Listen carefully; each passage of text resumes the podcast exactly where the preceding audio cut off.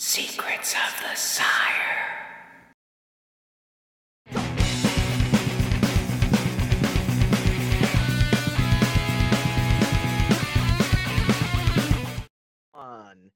Good evening, ladies and gentlemen. Welcome to Secrets of the Sire. We do this every Wednesday night, 8 p.m. Eastern, streaming live through Sire Studios. We are on youtube.com slash secrets of the Sire and facebook.com slash secrets of the Sire as well. Uh, we have a great show tonight. Captain Marvel soars at the box office, but is it any good? We review the latest Marvel Studios chapter and give you the skinny on this feminist driven film. Plus, we welcome Madonna and the Breakfast Club's Paul Castro Jr. on to talk about the film, and Chris Arrant from Newsarama comes by to do what we love doing every week, which is spin those racks. As always, I'm your host, Michael Dolce, and I am joined by my co host, uh, recovering co-host from a terrible, terrible stomach virus, Mr. Hassan Godwin, Lord of the Radio. How you doing, sir? I'm doing better. Thank you. That's Thank good. very I, I like I like better. We were, you know, in danger of just hearing me tonight, and uh, we don't want Mhm. because Well, you I didn't will agree with myself the entire time. yeah, and that's and then the show just goes nowhere at that point. Yeah, I, Yeah. I, I completely. Well, I'm here to disagree with just about everything you say, including good evening, Yeah. because, you know, I- for obvious reasons. I am so cool part. Uh, sometimes we talk before shows. Sometimes we don't. You were obviously incapacitated, so we didn't get a chance to talk. That's. Um, I'm really super curious to know your take on Captain Marvel. I know what my take is. Uh, I know what my review is going to be, and I'm just so curious if if we are going to actually do what is best for the show and disagree, or if we genuinely are going to agree on a couple different points. I know we're going to disagree on one point uh, because I'm gonna I'm gonna make us disagree on that. But uh, there's one point. But overall, I'm curious. So give me your take on Captain Marvel. Um, it was. Uh, I thought it was a good movie. Um, I enjoyed it. I enjoyed. Uh, I enjoyed Brie Larson. I enjoyed Sam Jackson. Uh, uh, you know the the the Skrulls. It was good to see the Skrulls in how how they would be done in real life. I think that's the first time we've ever got a depiction of the Skrulls That is in, correct. in live action. So Yep. that was that was pretty that was pretty amazing. It's good to see the um the Guardians of the Galaxy universe again. You know, Yeah. I know I know Marvel wants to make a uh, a, a big push towards that for Phase Four. You know, And they they're- should. they're- Yeah, I, I agree. Um, unfortunately, I agree with you. Um, I, it's a very cookie cutter movie. It's a very cookie Yeah, cutter oh, yeah. superhero movie. Um, I will say, and I hate this expression, hmm there were some cringy moments. There were a few cringy moments. There weren't a- there weren't enough of them for me to decide the entire movie was like a schlock Mm-hmm. cringe thing. Um, and I don't know. See, here's here's my problem with the film. I don't know how much of it was the film hmm and how much of it was me just kind of tired of the overpowered superhero uh trope like the superman Yeah. and uh, you know the wonder woman and you know these these these beings that you know they take they're they're reluctant or they have some kind of uh some kind of uh mental block that's stopping them from being the you know from reaching their full potential. And Yeah. then you know towards the end of whatever story they've they've overcome this block and they you know they they branch out and you know end up destroying entire fleets of, of starships or uh you know or you know killing doomsday or killing the god of war. So i don't know how much of it is this was done um very in a very mediocre manner Yeah. or how much of it is just me tired of that trope in general but uh you know there, I'm going to tell you right now. I'm going to tell you right now. It's it's probably the former, um, because my take on this movie was it was average at best. It wasn't a bad movie. It was not a great movie. It had some nice little moments in it. I'll break down exactly why I didn't like it, as compared as much as compared to other films in the MCU. okay but just you know from my initial reaction there is no reason this film should be doing the kind of business at the box office based solely on the merits of the film itself. It's Well, not a okay. Guardians of the Galaxy where the film you actually went there and you're like, wow, this is something completely new and different. This is Marvel taking chances. This is Marvel kind of doing something we've never seen before. This is not an instance where the character itself, you know, anybody that was trying to, you know, take down Black Panther, Black Panther has a history as a character. Okay. It has a storyline as a character. It has a lot of what it does uh, or what it brought to the table prior to actually going into the film is enough to make it a draw. No, people are going to see this movie just despite the people that were trying to tank the movie. I, I there's no other explanation for it. There's a, definitely a feminist uh, wave and a feminist drive, and it's capitalizing on it. And I think there's a danger to it being. We're living in a dangerous time right now where marketing is working, but it's not the reasons. We had a very quick conversation offline before we started talking, and we were saying and how diversity works and it brings people in. And I said that's great, but I don't think it's working in the noble intentions that it's that it's out there to be. The noble intention of diversity, the noble intention of a female-driven superhero is, hey, these would be really great things. These are great representations of of of uh, people that are out there, what the world looks like, and we want that, and we do the, the there's the nobility of it is that but now you just simply have two ever dividing s- sides keep pushing further and further and one just keeps spiting the other. Because there's no way captain marvel as a character has the history. Captain marvel's most interesting part as a comic book character was that she got her powers absorbed by rogue in the comics right? I mean that was essentially you know captain marvel. It does have look it does have the benefit and and I'm willing to say maybe this is the reason. I'm hoping this is I'm really hoping this is the reason that it's the bridge movie between Infinity War and Endgame and people are are hungry for for this um, chapter in the story. But is the film actually worth you know, I mean, would I be sitting there saying it's one of the greatest things I've ever seen? No, it's fun. Like you said, I, I think it's fun. I don't think there's anything particularly wrong with it. But if I'm grading this, I'm grading this slightly above Ant Man. I'm grading this slightly above Ant Man 2. Uh, probably grading Ant Man above Ant Man 2 because you know I had a lot of problems with Ant Man 2. I'm not putting this anywhere near. Like Black Panther was a cultural phenomenon. It built off of everything I just talked about, and it was really freaking good. Like it was really good. You know, uh, I use my dad as my barometer, and I'll continue to do so. You know, he fell asleep during half this movie in Captain Marvel. He literally fell asleep. Part of it was he was also a little sick, but uh, but overall he kind of walked out very underwhelmed. Black Panther, he walked out going, "Wow," you know, and, he was blown away. Into the Spider Verse, you know, he was awake during the whole thing, and he was like, he he walked away. He's like, "Wow, I I, I didn't think." Uh, you know, I didn't know what, what to expect. I thought this was going to be another Spider-Man movie, and I wasn't really excited to see this. But wow, Captain Marvel, we're like, yeah, the cat was cool. Uh, you know, that boy, that de aging technology is something else, right? There was a lot of He things. didn't even he didn't really look that young. Although Sam Jackson's never looked young. never- yeah, yeah, yeah. never he, been he looked a little. His face was a little squished a little bit, but whatever. Maybe that's Sam Jackson when he was twenty. Who knows? Uh, Coulson actually looked pretty good, young. Yeah, They did a nice good job with him. but there's a, there's a lot of stuff here and uh, and I pulled this article from New York Times. I thought this was a, a really interesting thing. When Captain Marvel became a target, the rules changed, and they talk about how people were flooding, and we've talked about this on the show. We're flooding Rotten Tomatoes, trying to trying to bring it down, and this is again based off of things like Last Jedi and Black Panther and and and so on. And they completely changed the rules to prevent this kind of stuff from happening. They changed. They got rid of the not interested. Uh, you know, yeah, well, that's just not that's interested. just that's just protecting your business, though, isn't Yeah. it? Like that's just that's just commercial uh, savvy. To if, if if you have a loophole in your in your uh, you know business model that allows people to spam your your site and Yes. use your site as a fulcrum to take Yes. down other movies, yes. then you got to get in front of that really quick, or else nobody's going to be using your your site anymore. You know? A hundred percent agree with you.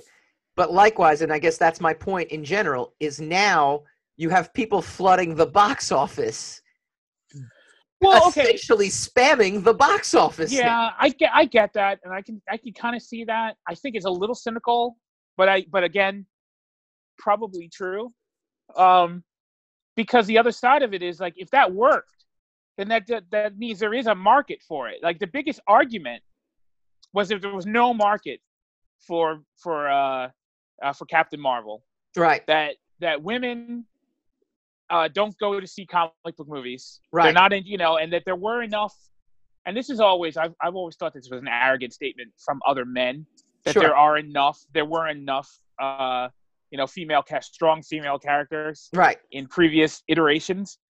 And and you know, as a man, we can't possibly say that. You know, No, we can't. no, and, and I don't. I don't think there. I don't think that's the case. I think. No, I think if you can come out with something good, it doesn't matter. at the end of exactly. day, right? But, but yeah, but I mean, the argument about it is, and then you know they inflated another argument. I mean, there, was a there was Brie Larson's comments, which may or may not have been, uh, you know, advisable, you know, in, in a way she said it. Uh, although I have other feelings about that also. Um, and then those are blown out of proportion to be something that they completely weren't. So I don't know if you can, can you can you call it a troll if you're or or spam if you're going to the movie to spite the reactions of of the people who are, who who refuse to go to but the you movie. just said, like you just said, the the you know the argument is is that women don't go to see these movies, and and their argument is like, well, you got to make them, and we'll go see them. But but actually, history before this decade actually backs that up. They didn't have you know they didn't have that. Now you have people going there fired up because people told them no. So again, is there a market or is there simply a I think there is a backlash to market, backlash? and I think that I think I think there is a market, and I think that brings us to another previous conversation that we've had about whether the marketing for that market is correct. Because I don't think if the marketing had made such a big deal about this being a feminist piece, Mhm. would you have gotten the the feminist uh, you know revolution? No, you would not have. No, you would not have. And Mar- Marvel's smart, right? Marvel, it's Marvel doesn't go out there and say, you know, this is a feminist movie, go see it. I mean, they leave it up to Brie Larson. Here's some of her quotes. Uh, you know, she had spoken, she had said on Entertainment Tonight, she had spoken with Marvel about making the film a big feminist movie. In another interview, she said that after noticing that most of her interviewers in the past had been white and male, she vowed to seek out more underrepresented journalists, including Keah Brown, who's black and disabled. Miss Larson uh, had previously lashed out against the homogeneity. Oh boy, I can't read today. A professional. Homogeneity. Yeah, that doesn't seem like a real word to me. Uh, professional film critics. I do not need a 40 year old white dude to tell me what didn't work for him about A Wrinkle in Time. It wasn't made for him. See, I, I don't. See, that's such a that's such a, a funny argument, right? People always Mm. say, "Well, this movie wasn't made for you."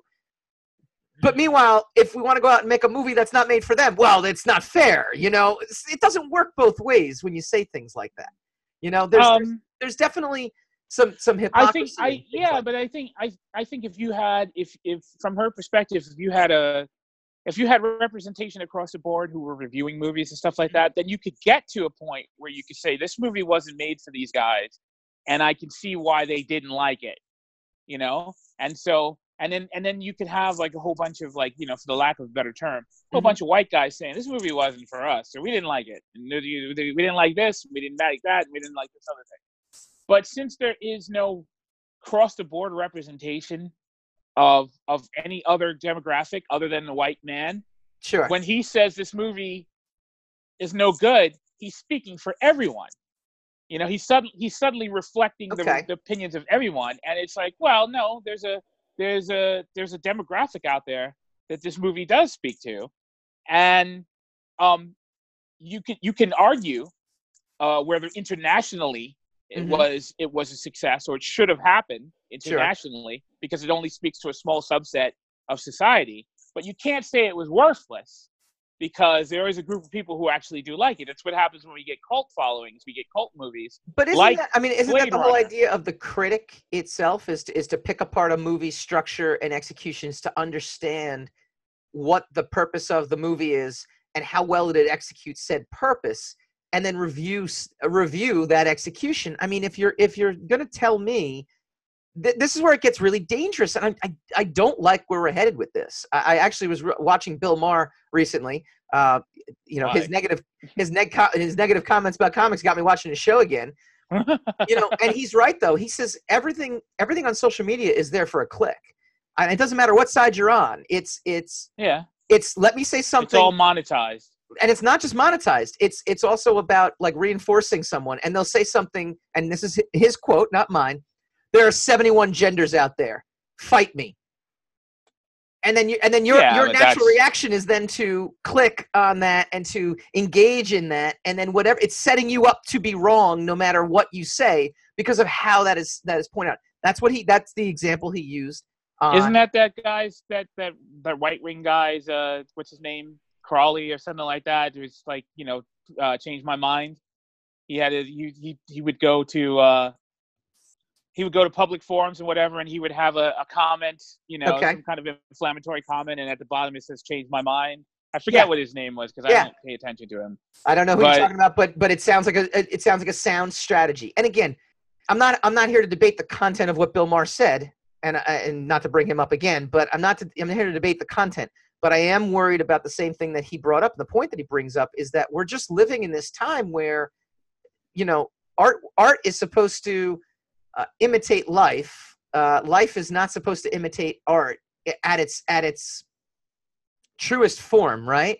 And now I don't know where the line is of something that's real and something that's not real. You know, are you doing something aspirational because you want life to imitate the art, or are you showing us a character or a story uh, that that wasn't you know wasn't present? Best thing about that movie, I thought, besides the cat, the cat is pretty awesome. Best thing about the movie, I thought, was Carol's uh, co-pilot. I thought she was great with the daughter. I thought the that other was the other uh, Captain Marvel. yeah. That was that was who, that by was the Monica way, Rambeau. who by the way i felt like was uh uh rhodes sister I, I feel like she's related to like it was it was it was weird um No, Monica Monica Rambeau is the Captain Marvel from the '80s. She Yes. was she the she was the the black Captain Marvel. yeah yeah. No and she was fantastic in the film. I thought her character was fantastic. I, I thought the decision for her to go up in space was stupid. As a parent i don't care if my kid's like no you should go threaten your life and uh go in a spaceship.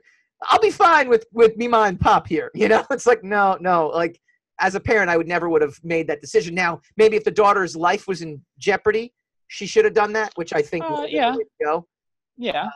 But other, otherwise I, I loved her character and i loved the storyline between her and carol that to me was the best part of the film um, why do i rank it Yeah, but I don't I don't okay. I get I get what you're saying about this stuff, but I don't know if we're we're we're we're we're discussing this on the predicate that our ass- assumptions about the movie are correct, right?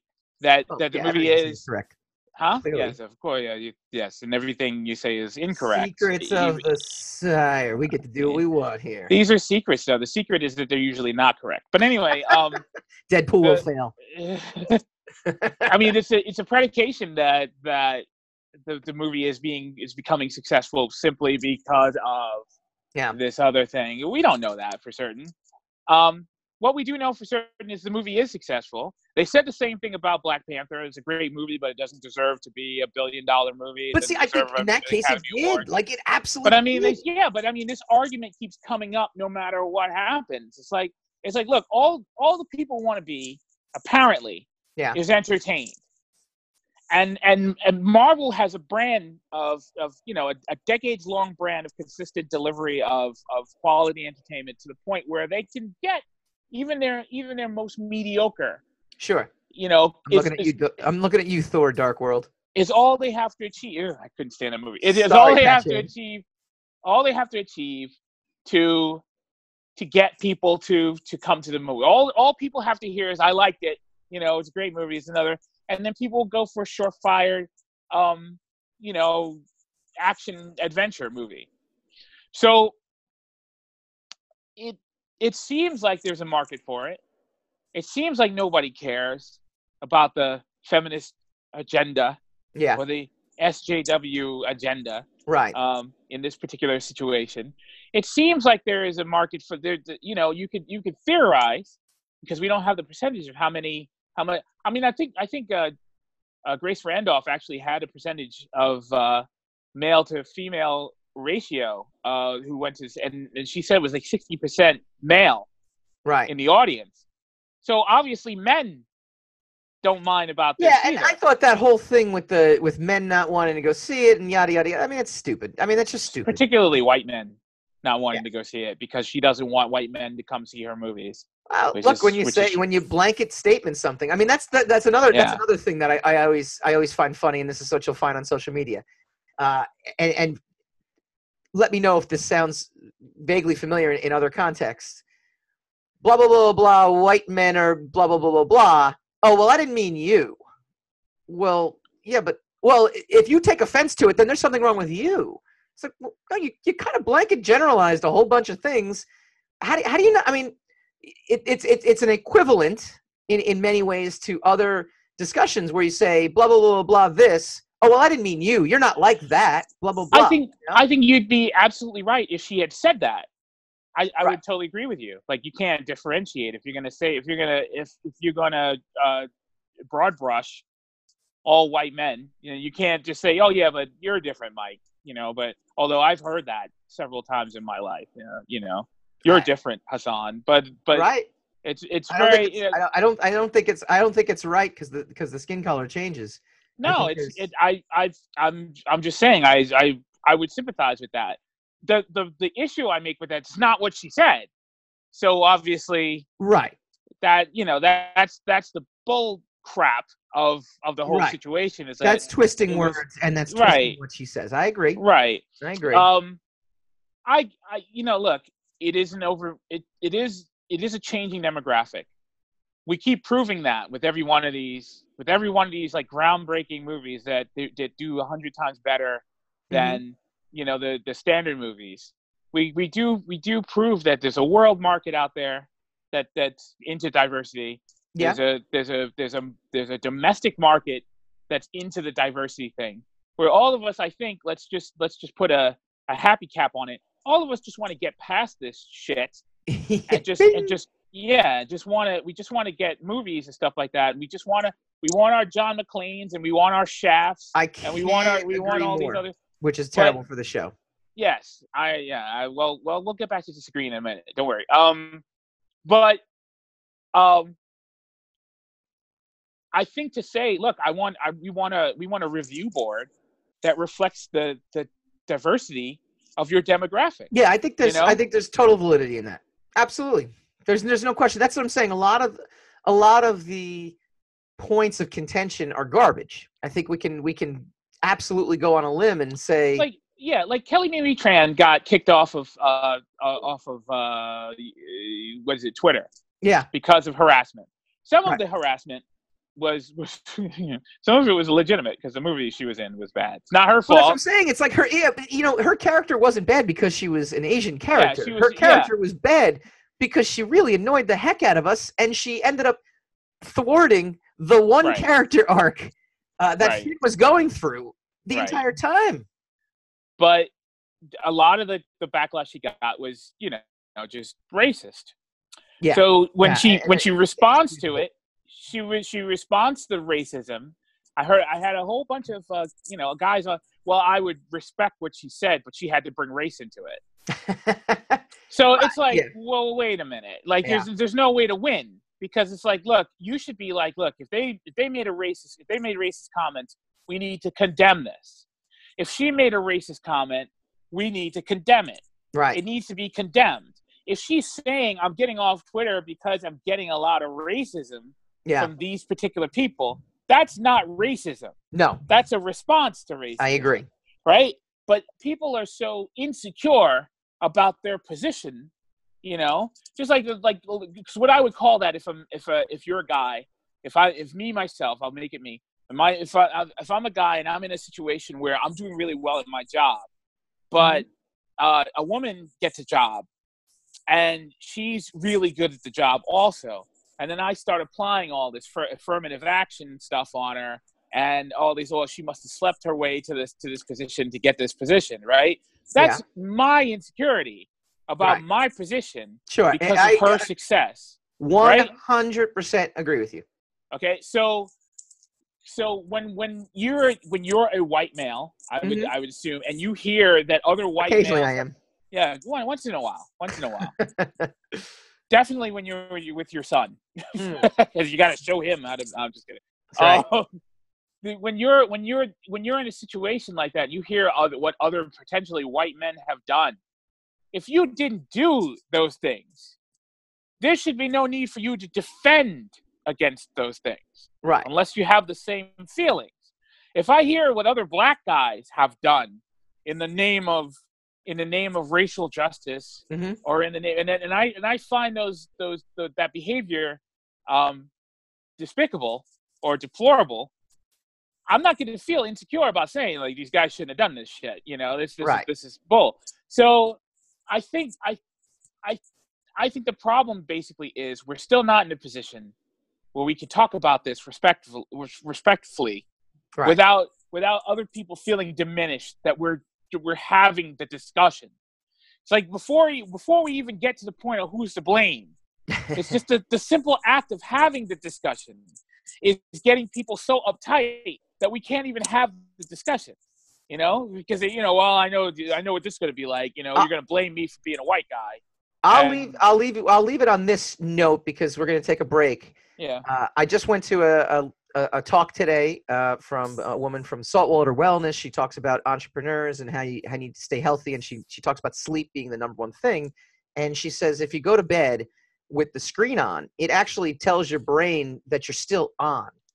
And I think that using that in conjunction with our society glued to our phones, we are never off. So we are hypersensitive to things, and I think it's bi- I think it's biological, and I think it will come out that it's biological that because we are so glued to our phone and so glued to our Twitter and are so glued to our reaction uh, to comments, to the mic drop, it's what we like to re- refer to it on the show when you post Right. something that is obviously inflammatory and is obviously going to get people to respond to you.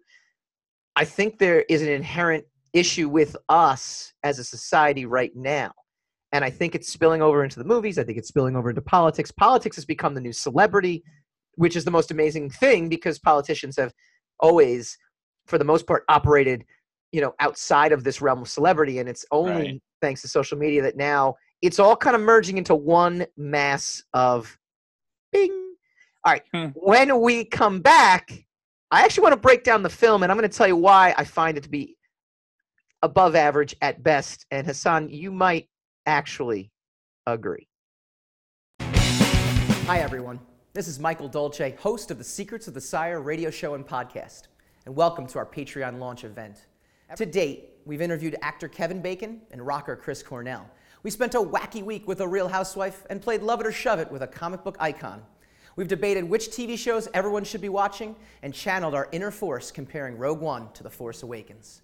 And that's just the beginning.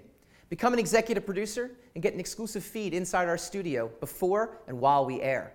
Become a program director and receive our exclusive show outline with insider details on topics and guests hours before we go live. Or just be a fan, and for a quarter of a broadcast, we'll sing your praises on the interwebs every week. So if you like pop culture, movies, TV shows, and graphic novels, this is the Patreon page for you.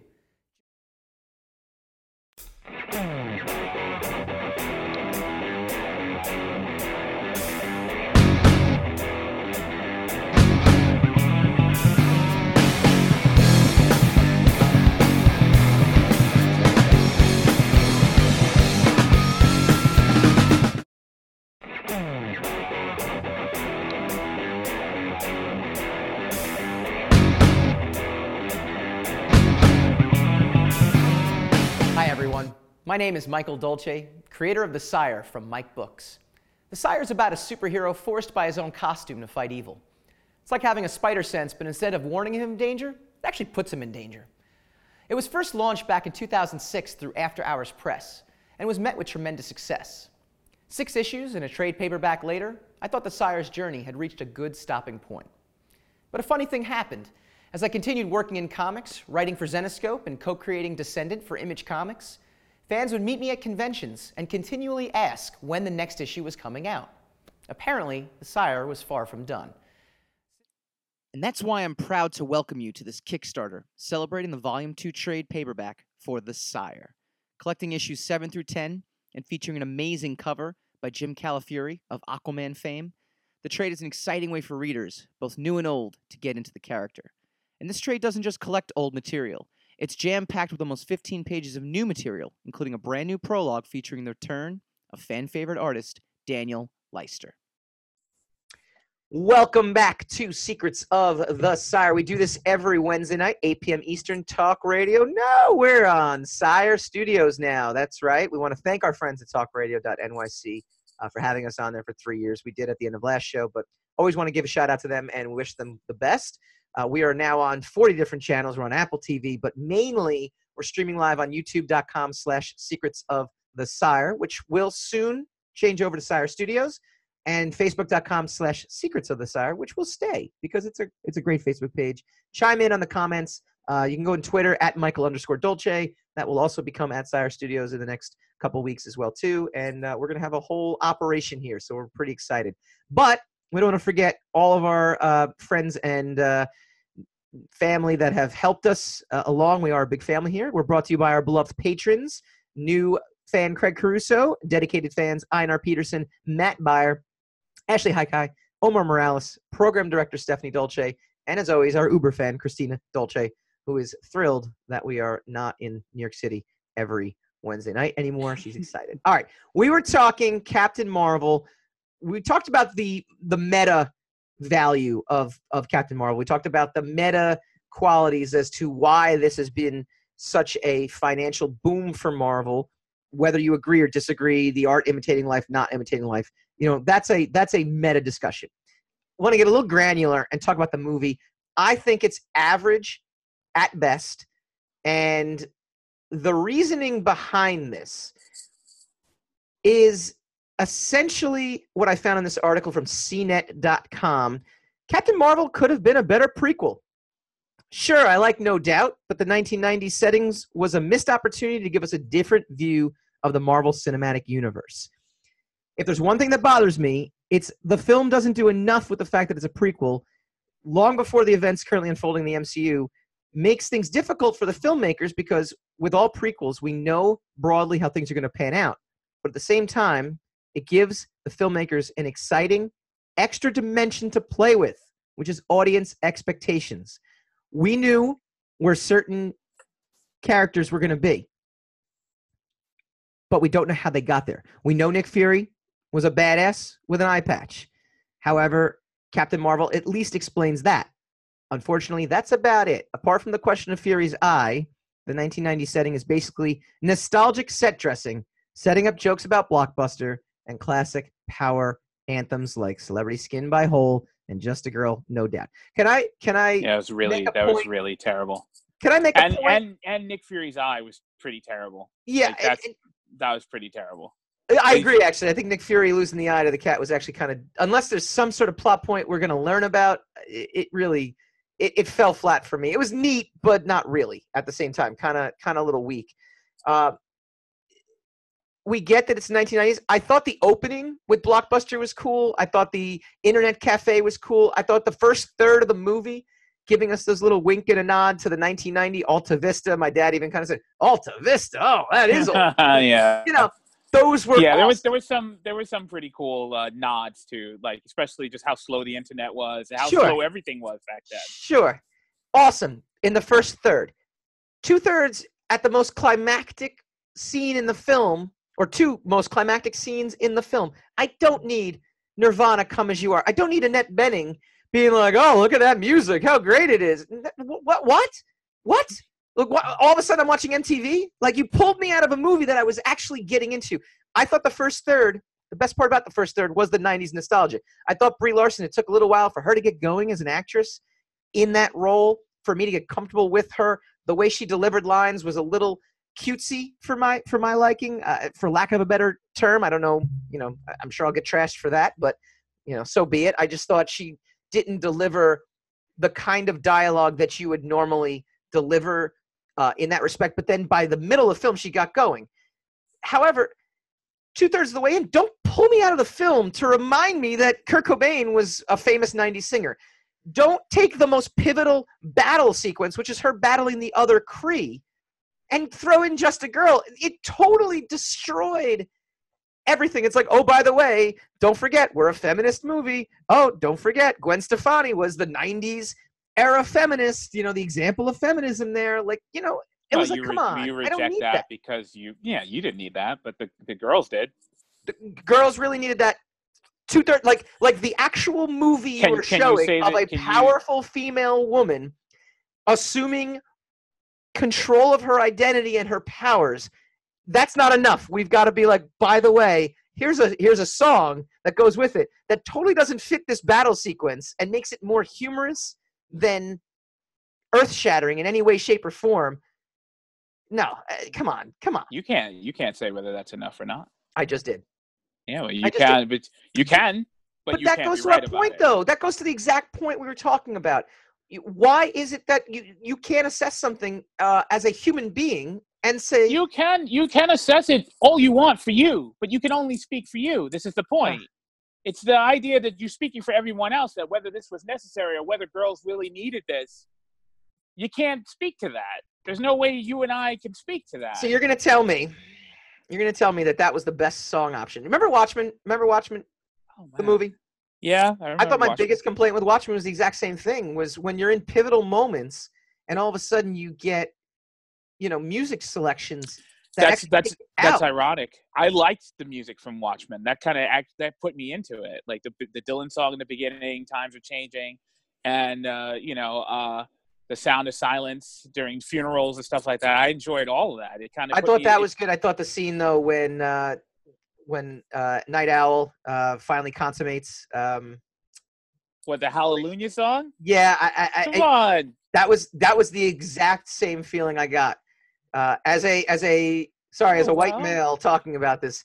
It's the exact same feeling I got when I watched when I watched this. Because you know uh, in that in that role this is like I'm into this. Like I am so into this. And then all of a sudden it's like hi I'm gonna go get you now. I'm just the girl. Come on. Like like really like play me something that has some sort of dramatic effect there's no part of me that that was in like was was worried Hence that the what- battle sequence was going to go anyway than than what- hence what she said. It wasn't made for you. Oh, it wasn't the thing that was that's made for such a cop out. It's such a cop out. Oh, it was just it wasn't made for you. No, you made a bad music selection. You made a bad music selection. Who's to say? I am. Who's to say? I am saying this. but you're only speaking for you, right? Yeah, but if you if you come out and say this wasn't made for you, that's that's a cop out. It was it was a poor choice. It was a poor choice Based on what? based on my feelings. Which means It, it wasn't means- made for you. No, it didn't work for you. No, no. That's see, such, What do it's you such a mean? cop out. No, that's exactly what you're saying. So you know what? The next time uh, when my kid goes to college and he hands a term paper in, and the and the, and the college professor says, "Dad, you get a B on this," he's gonna sit there and go, "No, no, no, no, professor, this wasn't made for you, so I deserve an A." And the college professor at that point is gonna be like, "Yo, you're absolutely right. I, I, No, what do I know no, as a as a college?" That's that's apples and oranges. it's like not one, apples and oranges. one is one is a one is a test with set parameters that you're supposed to meet these parameters in order to just define a score. How about an essay? the other is How about an essay or a term paper? The other is entertainment. Essays and term papers on entertainment. It's, They're- they're- it's forming an opinion on something. It's forming an opinion. No, they're they are tests taking a of- subject. There are there are tests of how well you assimilate acumen and how you can regurgitate it back. Because look, if you're studying on something that's not true, right? If you read a textbook that doesn't have all of history in it, but you get tested on that book, yeah, you're not tested on history. You're Yeah. tested on how well you assimilated that book. Yeah. So that's what that is. That's just that's called that's that's if you have a that's thesis, information that's you have information digestion and recall. So That's if what those if- are. No, no, no, no. If you're writing about a, if you're writing about a book, and and and that's your essay that you're writing about, most of that is subjective, and then at that point, you're handing in a subjective piece of an essay. But you're and not they're- gonna- and, you- and they're grading you on how well you execute said thesis, and how you- well you yeah, and to point. that and to that point, if you execute that essay really well, but you fail to to to pinpoint all the points of the book that you did the essay on, or all the points the, in, in in the lesson that you did the essay on, you're not going to get a, a good mark for having an entertaining e- essay that that fails to meet all the parameters of that essay. Uh, It's not going to work. I guess for the good Trust of the me, show. I've tried the it. good of the show. I disagree with you. Uh, Mm, okay. Let me let me move on in this article though, because I think this one is actually uh, pretty cool. Because I think you might actually really agree with this. The- I just, you know what? I I understand what you're saying. I just, I vehemently agree if, with saying that women didn't need that. I think that's part of the problem.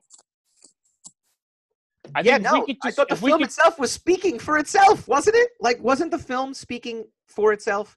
Like, was it? Wasn't? No, I mean, I disagree with you. If we knew what the film was when we went into it, then you can't, you can't, you can't begrudge it for celebrating what it is I don't- halfway but, through the film. At that point, it didn't feel like celebration. It it felt like overkill of '90s music, first of all, and it There's no such thing.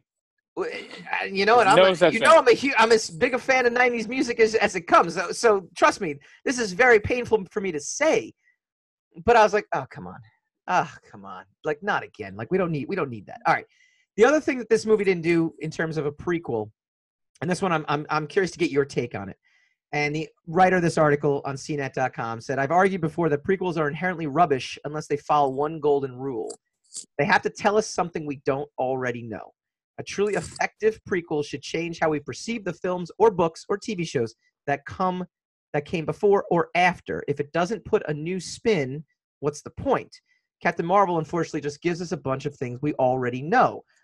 When uh, and he'll go into this. He has several examples, but one that I thought was really good.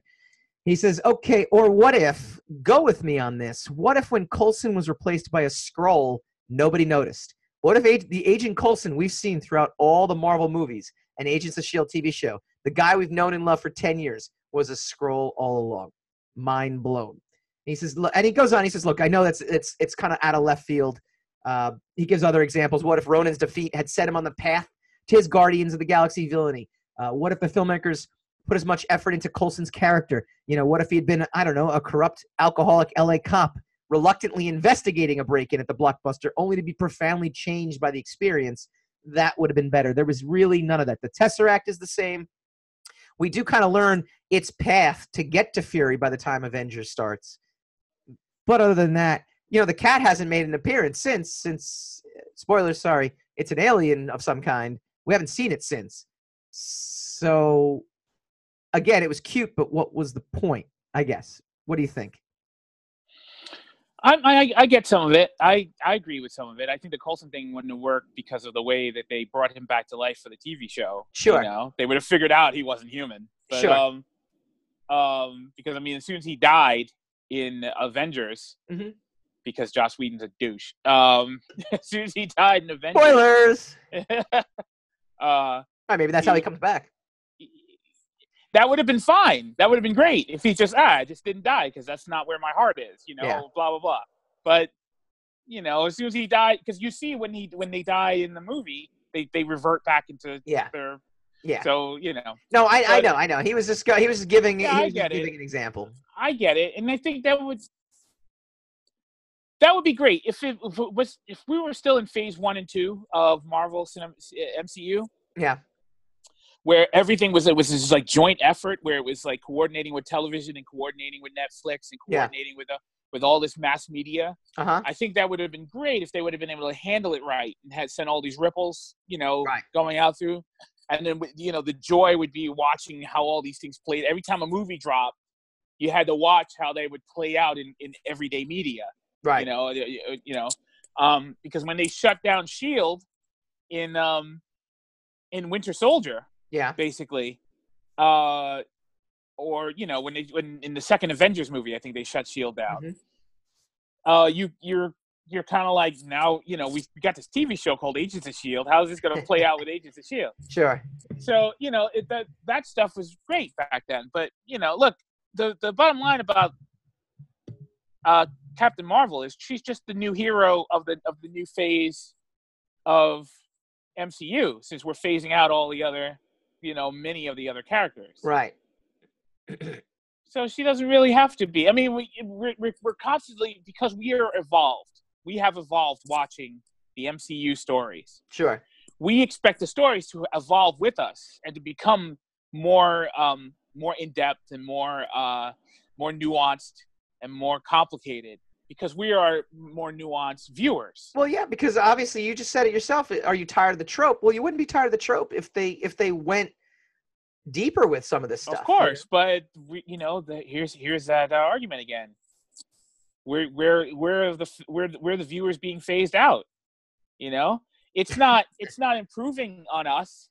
Sure. It's, it's it's setting itself up for another generation of viewers that are People are living a lot us. longer now, so facing us out doesn't make sense. We're gonna But no, you know, but uh, you know, all demographics, all all entertainment, everything is aimed at a younger demographic. sure. We're we're aging out of the, the program. We I are feel like I'm getting younger every out. day. I don't know what you're talking about. Uh, you know, you know All right. exactly what I'm talking about. Real quick before we go to break, uh, one thing I actually I, I don't even even know how to parse this correctly. I enjoyed it for the purpose of the movie, but the comic book fan in me hated it. And again, spoilers if anybody hasn't seen the film. I actually did not like the way they handled the Skrulls with the twist that it, they were the noble race because they're not the noble race. They come and they're going to come and take over Earth. They're they're you know the you know my dad kind of said he says wow that was a real twist that they were not the bad guys. I'm like yeah but they are the bad guys. So are the Kree. The Kree and the Skrull are both the bad guys. Right. So there's But- some, you know, but but compared to the Kree, the Skrull are more sympathetic. And then later in the MCU, when it's the Kree, when it's no longer the Kree versus the Skrull, yeah, the Skrull can move into being the villains. yes, I know, I know. I just it it it left a. The other thing is that the Kree were already established as the villains from Guardians of the Galaxy. sure. So, Sure. you know, I like the little would- Indiana Jones just- reference too at the end, by the way. it would be just as confusing to have the Kree as Yeah. the semi good guys with the Skrulls as the, you know as the as the bad guys. Yeah, I, li- I like the little uh with the, when Jude Law faces off against uh, Carol. I like the little Yeah. Raiders of the Lost Ark nod. Yeah. and, Yeah. and it was perfect. See, you know what? That's perfect. Perfect instance of using humor at the right time. Uh, you know, not distracting from from what the purpose- Yeah. perfect. I mean, you know, to, to now to to to contradict uh, you a little bit. See, I didn't need that because I knew that guy had no chance of winning anyway. right. You know, it's like ah, just shoot that guy. You know, Right. that's it's it's exactly. You Right. know, it was like like yeah, but come on, dude, you're trying Yeah. to psych her out with uh, with that. You know, what do you what do you hope to accomplish with that? Yeah. All right. When we come back, Paul Castro, uh, producer behind uh, Madonna and the Breakfast Club. He's also a voice actor. He's going to go into a whole lot of stuff. He's going to talk about the film, which is awesome. It's out, it's out on a lot of VOD services right now, and it's getting a lot of rave reviews when we.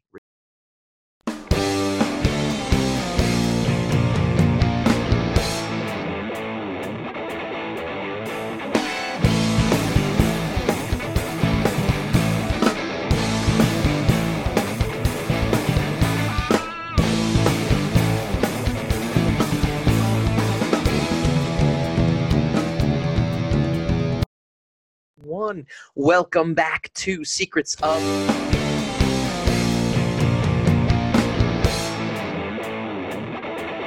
One. Welcome back to Secrets of the Sire. We do this every Wednesday night, 8 p.m. Eastern, uh, streaming live via Sire Studios and secretsofthesire.com. You can always catch us on our YouTube channel, youtube.com slash secrets of the sire and facebook.com slash secrets of the sire. Very excited to welcome my next guest mr paul castro. How you doing sir?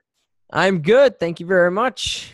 welcome welcome. We really appreciate it. Now you are a multi-talented uh, individual and you sport the backwards hat with the uh, with the adjustable uh, rim. That's that's the way to go. See that's that's old Yeah. school i had more hair i would do that otherwise i just look bald so it's where I store all my energy, so I got to keep it, you know, encapsulated in there. Make sure nothing gets out. So you're like a five tool talent. Uh, we are a sports radio show masquerading as a pop culture show. um, you're an actor, a voice actor, a producer, a director, and a writer. And right now, your big thing is Madonna and the Breakfast Club. Why don't you talk to us about that? Uh yeah. So Madonna and the Breakfast Club. It's a film that I produced. It's a narrative documentary about Madonna's early career before she became what everyone knows her as, the Material Girl, and even more success since then. Probably Mhm. even more fame that you can, you know, you, she could have ever imagined. But this takes Sure. place in the late '70s, early '80s, Mhm. when she was an aspiring dancer and she was moved to New York. She didn't have a dollar to her name. She didn't know anybody, and she just started learning how to play drums, learning how to play the guitar. And she wasn't even a singer; she was a dancer. So she started singing with this band called the Breakfast Club, and you got to kind of watch the movie to figure out what happens in between there and, and all of the booming success that she's received. But um, yeah, we just released today, March 12th. So very uh, serendipitous of us to to have this convo right now. Uh, we're- on all digital platforms, iTunes, Amazon, on demand. Um, we're actually, as of last I checked, if you go to the charts on iTunes, we're ranked number two. of that's documentaries right now. Yeah, so we're right under Free Solo. What's If take- If we, if we take that, I'll be and- very impressed. an Oscar winner? Ooh. Yeah, I know, Uh, right? So- no small feat. What was your involvement in the film exactly?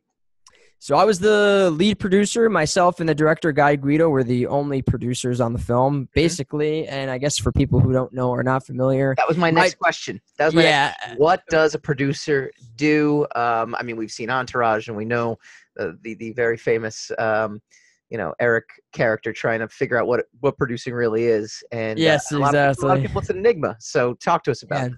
I mean, your job is pretty much everything. You're almost like the team captain. You're you're not the quarter like the director's the quarterback, but you're like the head coach. Mhm. uh, is is the way I like to put it. And for me, it's responsible for making sure everything's organized. Everyone knows what they're doing. All the money is in order. All the paperwork's in order. All the mm-hmm. cast is where they're supposed to be. Every person you've hired is where they're supposed to be. Getting distribution, getting sales agents, getting social media done. It's everything. It's everything you can imagine that a film needs. You're doing so. On an indie set, you're doing that amplified by a thousand for what you would imagine like on a real set what a producer does Sure. In a real set, you know, they're very limited in terms of what they need to do. But as an indie thing, you're also making sure that everyone's got food in their mouth. And if not, you're running down the block and you're picking up some sandwiches. You know what I mean? So it really was uh, from start to finish, everything under the sun. Sometimes I'm holding the boom pole if our sound guy is doing something else. Like honestly, I was it was doing everything. How, uh, how did the project make its way to you? Is it something that you sought out? Is it something that someone came to you with? Like, how did it how did it work? So um, I had done a short film, and I'd produced actually a couple short films, and I was doing some directing. And my cousin, who's good, uh, her name's Kathy Castro. Uh, she's the manager of two. She's a manager in the industry of, of actors. My cousins, my I guess they're my third cousins, are actors.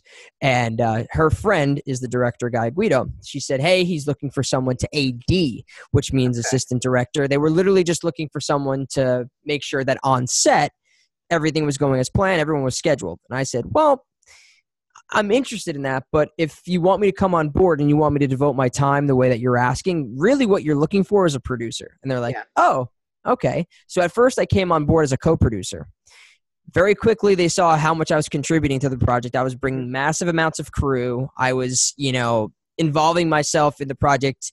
I guess way more than uh, he anticipated, but thankfully, I hope, in his opinion. Uh, and he was like, you know, why don't we make you a producer? Me and you would be the the, the lead producers on this. So uh, it happened from someone seeking out an AD. I was referred, and you know, the rest is kind of history. That's amazing.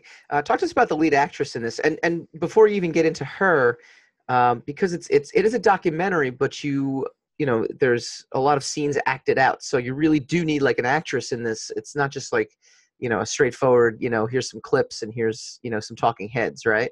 Precisely. Yeah, it's a hybrid film. It's it's we do reenactments and our actress Jamie Auld ironic and I guess crazy to think that she is actually not an actress by trade. She was Hmm. a she was going to FIT. Okay. She was working in a donut shop and my director saw her. Mhm. We were trying to do the traditional casting route, casting an actor, actress out of LA with agents and managers and casting directors, the whole thing. And it just wasn't working out either money wise or schedule wise for whoever we were speaking to. And we saw Jamie, Mhm. as beautiful as she is, jawline that's identical to Madonna's at that time. And we're like, we gotta, we gotta talk to this girl. So my director, Guy Guido, went up to her, pitched her the project. She was skeptical at first, rightfully so. Mm-hmm. Who's this random guy asking to come be in my movie? And I work at a donut shop. But she really brought the goods. You know, she's not an actress, but she does a phenomenal job. She really did her homework, and you know, I I, I'm- couldn't be more proud of, of the job that her and Guy did together in bringing that performance to Well, you just you just unlocked your flowing locks and, and everything. Hey, everything hey. worked, right? yeah, exactly. uh, you know, it's funny. We've only met once, and I'm already on this uh, familiar familiar tone with you. Um, as it happens, as it happens. um, talk to us about some other stuff that you guys that you got going on as well too. Like like we mentioned, we went through your roster of uh, of of talents. Uh, you've got uh, some voiceover work that you sort of can talk about, but you can't quite talk about. But you know, talk about. yeah, I mean, I have NDAs that I I would risk losing the job for, but I can say that one of them is a reboot of a popular Netflix show, or actually, it wasn't a Netflix show. It was a show that's on on Netflix now. It was on Okay. a, another network, but they're rebooting it, and I'm playing the lead role, which is very cool. And then I'm doing a cartoon about uh, talking dogs, which is like a SpongeBob esque of uh, a street dog that winds up getting uh, taken in by this family, and it's how a street dog uh, lives his life with two house dogs. So it's Okay. a very very fun and uh, cute TV show. I think uh, it's going to be a lot of fun. I, I'm actually really really impressed with the writing that that we've been working on in the last couple weeks. what is like well actually what what was your first voiceover experience and then from there i, I, want to know your process for doing voice acting because it's got to be different we've had some voice actors in the show before and everyone kind of has their own process for kind of getting in the role and it's it's not traditional acting but it is so Yeah. so talk to me about again what was your first role and then you know how do you gear up for these things So my first role, animation wise, I would say it was probably some like short segment on Nickelodeon. I was actually contracted for a good like two years. I was the voice of Nick Sports. So Okay. all of the commercial segments, all like their fun, goofy things where it's like, coming up next is Rob Dyrdek's fun skater house thing. It was all like that, you know, Nick Sports stuff like that. I was doing Sure. NFL Rush Zone, Guardians, very cool uh, Rocket Power. All I was even doing some SpongeBob stuff, which is weird, but um, I was doing that for a, a good while. Mhm. My first like real cartoon animation show was this show called Nella the Princess Knight, which is like a Nick Jr. show, okay and I I play a uh, messenger bird named Flapper, uh, and that was I think different than like the short form stuff I was doing, an actual thing that was airing on network television. It was uh, it was just cool, and I think voice acting different than acting is just a whole different beast. You have to really do a lot of the work that's not given for you. You don't have scene partners. You're not, you know, actually doing what these characters are doing. You're not Yeah. flying around, so you have to really generate that without making noise in the booth. right Um, so my process really is um, doing my work as an actor, knowing what I'm doing, but it's all improv. It's really just being able to show up, not have to being able to do cold reads really which is taking the words off the page like you've you know them by heart but Yeah. you're reading them for the first time because you don't want to over prepare either i think that's a trap a lot of young voice actors do is they over prepare and then the director or the producer is like yeah we don't like that can you do something else and they're like uh you know system malfunction so I don't know. I just try to be as fun as possible. I like to be like an amazing personality in the room so that a director, Mhm. um, they can just, I can do whatever they need to do. I have a lot of like stuff I can pull out of my hats at any time. So you don't like this, I can try this. You don't like that, I can try that, you know? Um, Yeah.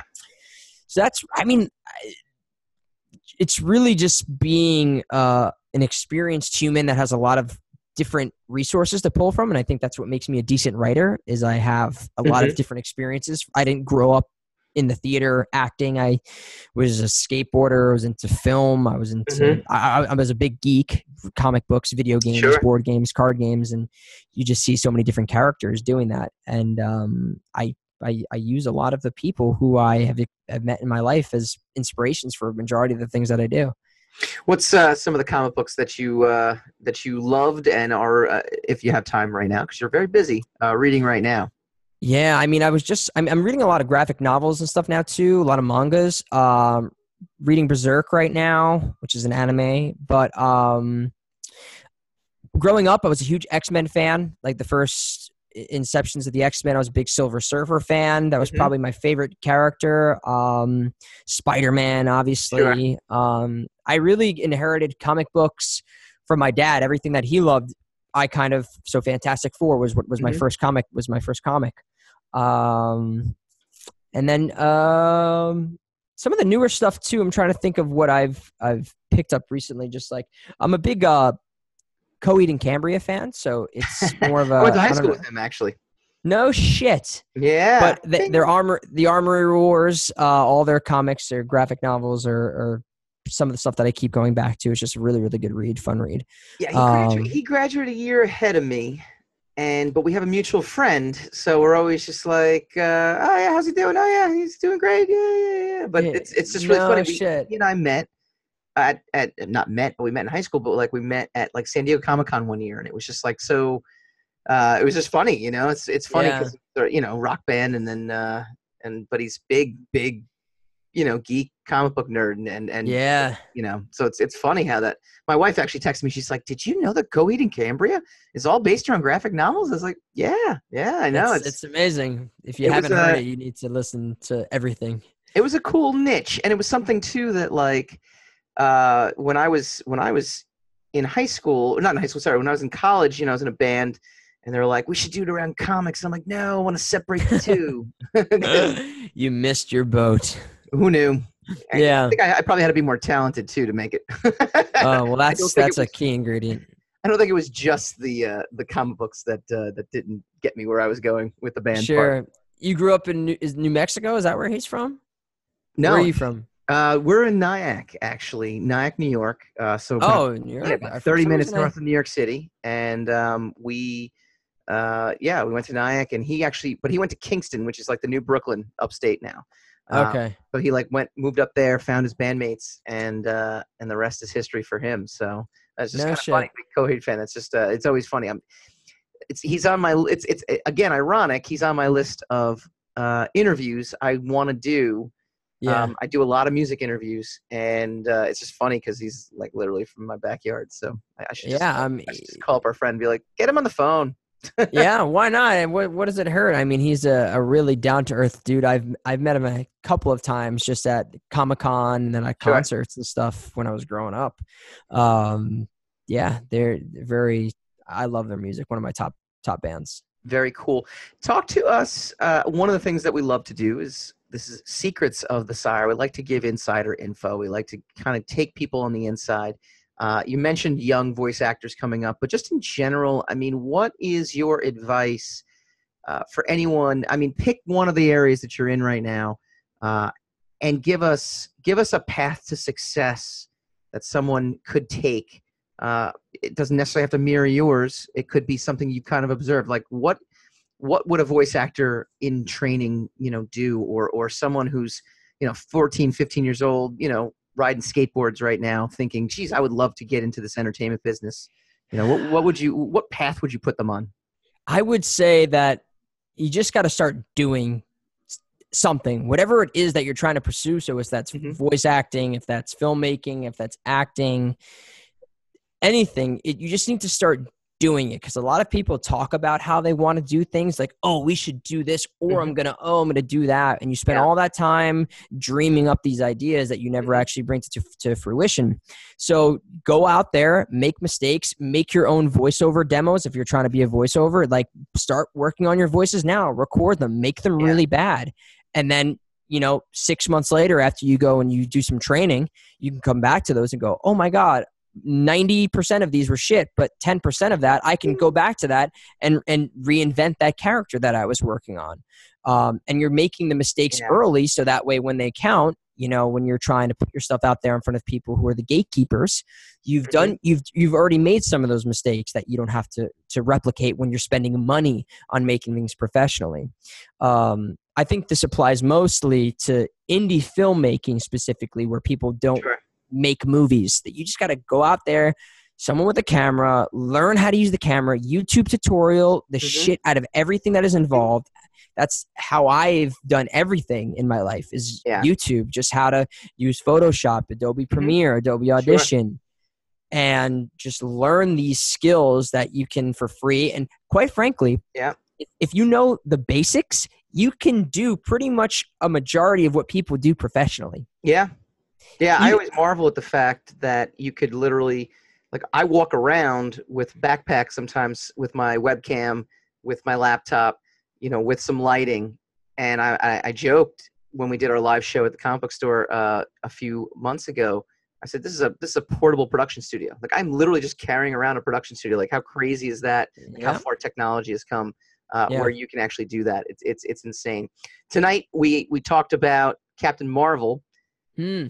I haven't seen it yet. I haven't seen it yet. Okay, I was gonna I was gonna see if I can get your take on it. We'll get, we'll we'll save it. We'll get your hot take on it. Saturday. I'm seeing it Saturday, but I do see all right. every I see every Marvel and superhero movie. So Yeah, yeah. So we'll get your hot take another time. We're gonna we're Yeah. doing our spoiler filled episode tonight. So that's our that's our big our big jam.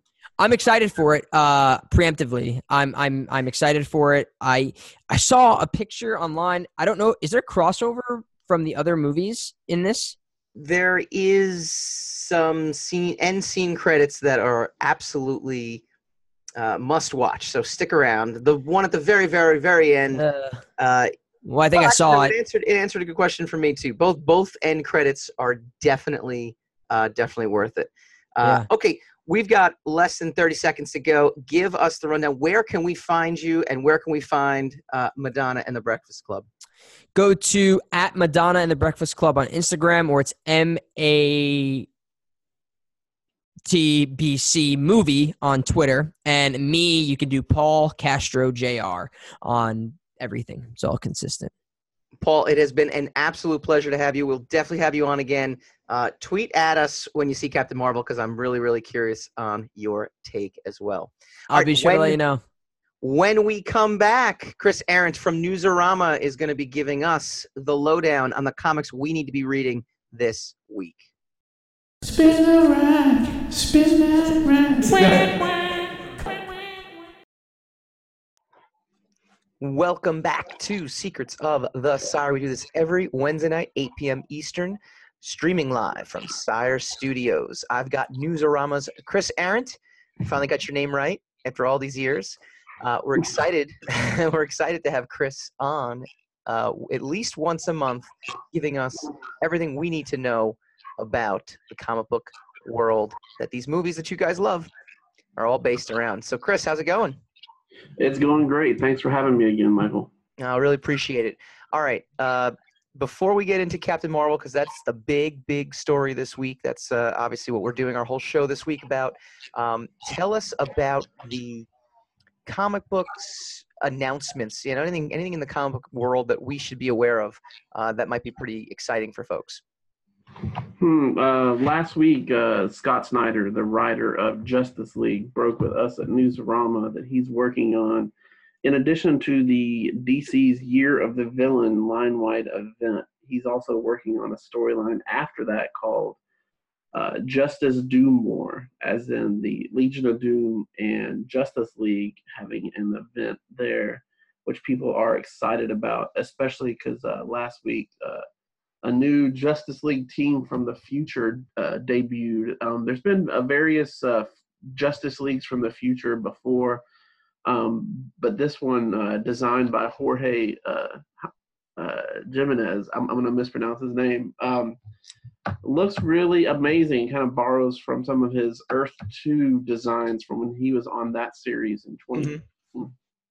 Um, I'm also this isn't comics, but it's comics related. Uh, ABC has started casting for the Stumptown pilot. Okay. Um, uh, Greg uh, Rucka and Matthew Southworth's 2009 Oni Press a limited series. They're doing a pilot for that with led by Cobie Smulders, who is a Maria Okay. from uh, all the Marvel movies, and they just hired uh, Michael Ealy. Reportedly, it hasn't been confirmed, but these kind of things, they're they're normally reported, and then a couple days later, the studios will officially confirm it. Um, I'm really like I was a big fan of Stumptown, so I'm a big fan of what they could do here. Very cool.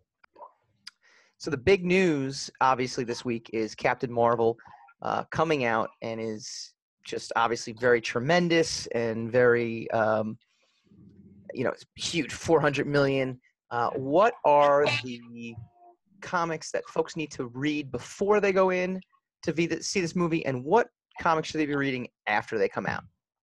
Um, if I had to pick just one comic that they should maybe just buy maybe have kind of on standby to read before, it would be the recent Life of Captain Marvel, a limited series by Margaret Stohl, Carlos Pacheco, and uh, Marguerite uh, uh, Sauvage. Um, Carol's origin story has been told before, a little bit here, a little bit there.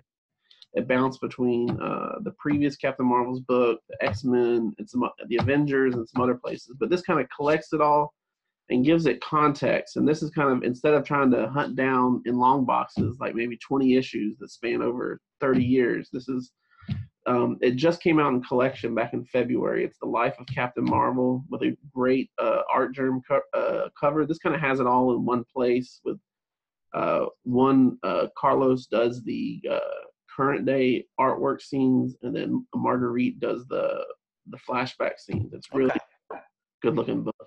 And do they they really pull in the movie from these uh, these books? You think?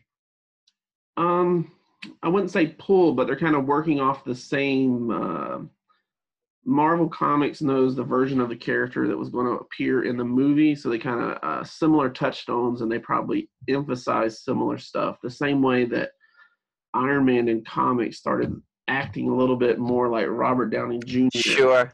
before the movie came out because they kind of knew what was coming, and so they kind of wanted to kind of tilt it a, a certain way to have so so it'd be some um, kind of continuity in terms of just feel with between the comics and the movies. Well, That makes a lot of sense. DC is not to be outdone, obviously. I know Captain Marvel is obviously the big news, but Shazam is upcoming. Uh, what kind of DC books should we be zeroing in on? Maybe in anticipation for Shazam, or just in anticipation for Shazam, or just in general? Uh, what you know, what's got the fans buzzing for DC right now? Um, for the Shazam movie, that's one of my longtime favorite. And that was my dad. Like my dad grew up in the 1930s and 1940s, and he was telling me about buying Captain Marvel comics back then. I'm still uh, waiting for him to kind of sh- show me those comics so I can. but um, I've read since uh, Geoff Johns kind of co-wrote the script for the movie. This is really pulls from his 2016, 2017 Shazam backups from no, sorry, uh, 2011, 2012 backups from the New 52 Justice League series, uh, written by him with art by Gary Frank. So, uh, several, like a hardcover and, and a soft cover. That would probably be the number one thing. But number two, my personal favorite is the Jeff Smith, Oh, the Monster Society of Evil. That's kind of a perennial. Not if you're just a Captain Marvel or Shazam fan. I'm sorry, DC.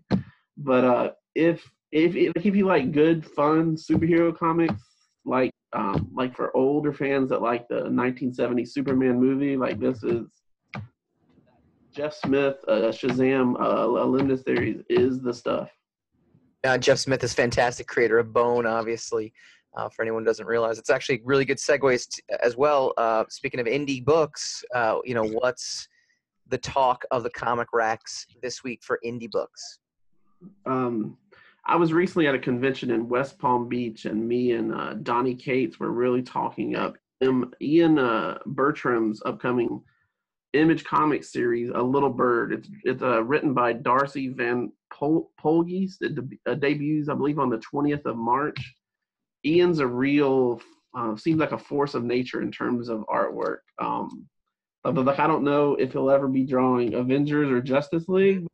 That art style you kind of don't need to. That uh, that art style is just amazing. I think people will really fall in love with that. He's done some independent work, but this is really his first book that's going to be available in most every comic stores and will be Comixology too. Um, also, uh, speaking once again of Greg uh, Rucka from Stumptown, uh, his series uh, Lazarus with Michael Lark returned this month with a new a limited series called Risen Okay.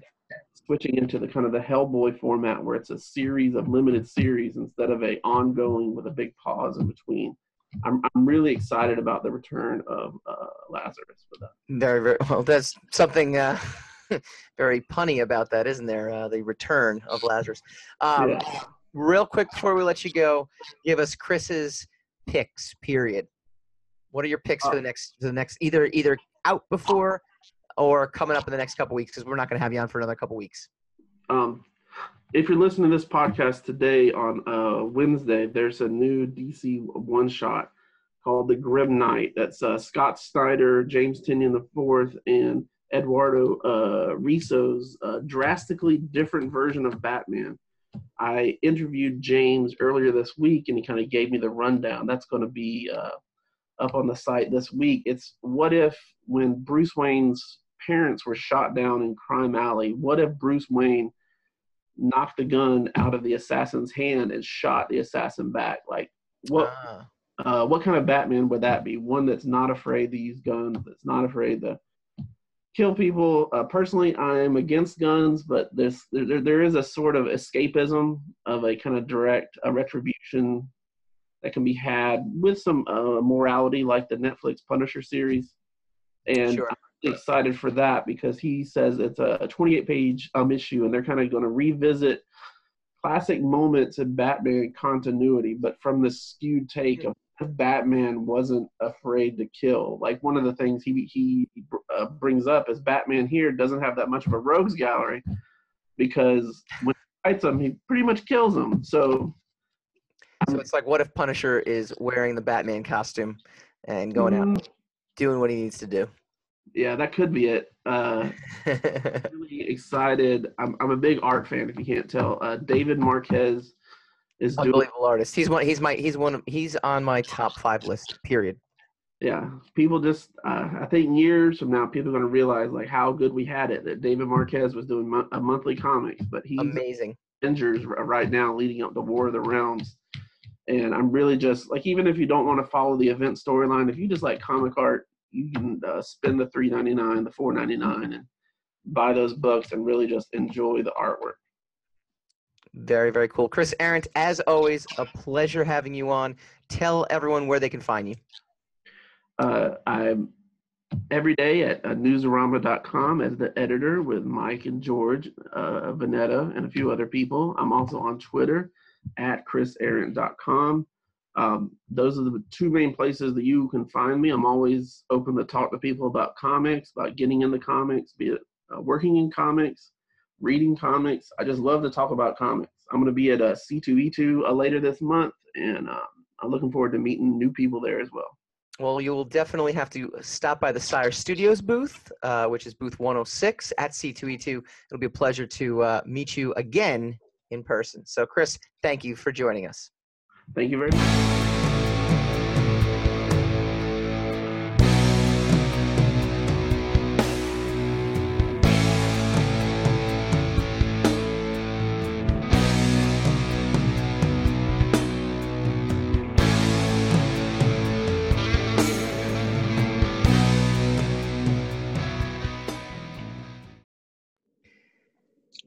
What a great show we had. I want to thank our guests, Paul Castro Jr. I want to thank Chris Arrant from Newsarama. I want to thank Hassan for not being violently, violently ill. Next week on Secrets wanna- of I want to thank my stomach. I want to thank everyone and imagine I want to thank the Academy. No, next week on Secrets of hmm. the Sire, it is time for our March Madness. We are pitting 16 out of 21 of the MCU films against each other, March Madness bracket style. We're going to seed the tournament next week. We're also going to welcome Devil's Due's, Josh Blaylock previewing C2E2, the unofficial kickoff to the convention season. Secrets of the Sire.